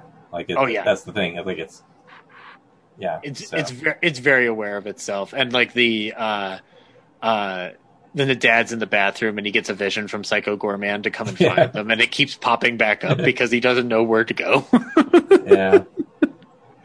um and Yeah. uh and like I said on the visual on the practical end of this stuff, like it was nice watching things ooze around and not be CGI blood and in a lot of the respects I obviously there's explosions that I missed clearly where they're CGI, but um they're uh the for the most part those costumes are really like flexible to a point where like the the reality of the world does feel tangible and I I buy into it uh, in a way that I don't think other films that try to do this um, always succeed at. Um, it looks cheap. but it also looks lived in in a way that films don't always do today. Because if you try to make a CGI film on this budget, you're going to come out with crap like Jiu Jitsu. Oh no, I mean I don't, I, I don't fault it. I mean I thought the costumes were cool. You know, I, I liked at the beginning when uh, his introduction, uh, Psycho Goreman, where he rips those two dudes' heads off, which was pretty awesome. Mm-hmm. And Yeah. then he, that one dude says, "I don't want to die," and so he is going to make him suffer for eternity until the kid hit him and he fell over and exploded. Oh God, there is And then he says, "Thank you." yeah, yeah. The, the so Brad, the thank you line. Like sometimes there are body humor, uh, body horror things that creep me out, and that was one of them. When it like just shows like a part of his lips saying thank you, I was like, that creeped me out. Like, just was- teeth. Yeah. yeah, I was like, that's that's unnerving. Um, but like, and then also, let's keep in mind, guys, this is a movie that has the brilliant uh, uh, way to go out with not one but two songs about Psycho Goreman. One Oh, is a yeah. one is a rock ballad, and the other one is a fucking rap song, and I love it. yeah, like it's it's so like Ninja Turtles and Van Damme, John Claude Van Damme's damn band for the, the credits to describe the whole movie. Yeah, just like it, Um, and that that maybe cues in a little more to '90s territory, where it's just like we need a rap about the movie, like like the deepest bluest. My heart is like a shark's fin, like for Deep Blue Sea, like kind of thing. Like Yeah, that was just lovely, lovely stuff. And I like that the climb. I like that they maintain a childlike nature throughout the entire movie in terms of like this is like this is a kids movie that kids are going to watch behind their parents' back. That's kind of what they're they're aiming at, and the idea that the entire finale run revolves around this childish game of Crazy Ball, um, and uh, it, it just it, it it had a very fun uh, energy to it that I don't see too often with films that are trying to balance a couple different balls. Again, it's I, I want to see the, the work by the directors because I, I I guess Brad was telling me that Manborg's not that great, um, but that Father's Day might be worth a watch. So uh, I, Yeah, well- I the, the like this actually shows like growth because Father's Day is kind of you don't know where the story's going to go next. Like everything seems seems so random, whereas this at least follows like the arc of the kids. Uh, you know, you know they're not great people by the end, but at least they're different from when they started. Also, like Psycho Goreman, you know, he's he's still to be like a like murder everything he comes across. But he what is, I saw it two weeks ago. I can't remember what he says at the end. but he's just like I'll spare or like your like your um it's something about your family. He it's weird like he he's he's like you taught me how to love or something or, or like you taught me it's what's in here that counts. Yeah, something like that. Like you taught me how to love or something. Yeah, and she blows him a kiss and he catches it and put sticks it near his heart and I'm like, "Ah." and then he goes into a portal and decides to destroy the world because I'm just like, "Oh, I love the fact that they follow through on his evil plan to destroy the world and they don't cop out on it at the end."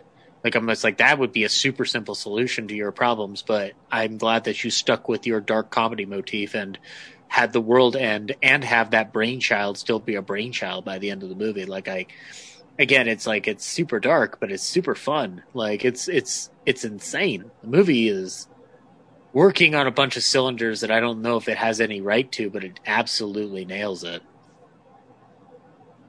Yes, I I missed that. I haven't seen that in a while. So Yeah. Uh, next week we're watching the small things, The little things. the little things. I, We we could watch the medium things, but I haven't made it yet because I've been commissioned for the sequel to the little things called the medium things. what about all the small things? Hmm. True care, true things. She left me roses by the bed. I'll take one if you're right. Hey Brad, say it ain't so. I will not go. Turn the lights down. Carry, Carry me me home. home. Whoa, whoa, whoa, stop! I don't want to get sued. Those guys probably need money. Hey, was this our first all musical special? oh God. Uh, and then what's what's after that though? Ah, I don't know either. we'll figure it out. Okay. You want to remind people of any uh, 10th anniversary stuff we're doing? Oh yes, uh, we're doing a 10th anniversary show where things happen and stuff. Wow, great. uh, yeah, just stay tuned throughout the year. Uh, hopefully, we get uh, going on doing the best we can to celebrate our milestone 10th year doing this. We should do a we should do a clip show hosted by somebody that's not a real nerd, like in a Troy McClure type fashion. Yeah, good luck finding anyone who cares enough to do that. um, yeah. But yeah, there'll be special things throughout the year. Yes, absolutely. Fond memories to be shared, new adventures to be discovered. And I This is believe the Real Nerds. I believe next week my appearance will uh, defeat Zach's uh, consecutive episode record. So stay tuned for that. It's fine. I had it coming. I knew I couldn't hold on to that crown forever. You just had to miss a week. I didn't have to. I, I did things. All right. All right.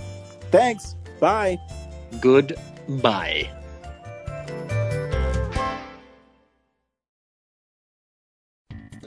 Thank you for listening to this episode of Real Nerds Podcast. Real Nerds Podcast is a production of Nebulous Visions Multimedia. Thank you to Sparks Mandrill and Plan 9 Studios for our kick ass theme song. Also, if you're in the Denver area and you're looking for a cool place to see movies, we see them at the Alamo Drafthouse in Littleton and now also in Sloan's Lake. Thank you to Colorado Coins, Cards, and Comics for supplying us with all our comic needs, especially you, Andrew. You know who you are. And a big shout out to James's mom. I'm giving you an electronic hug that you can feel through the airwaves. Thanks for listening and have a nice day.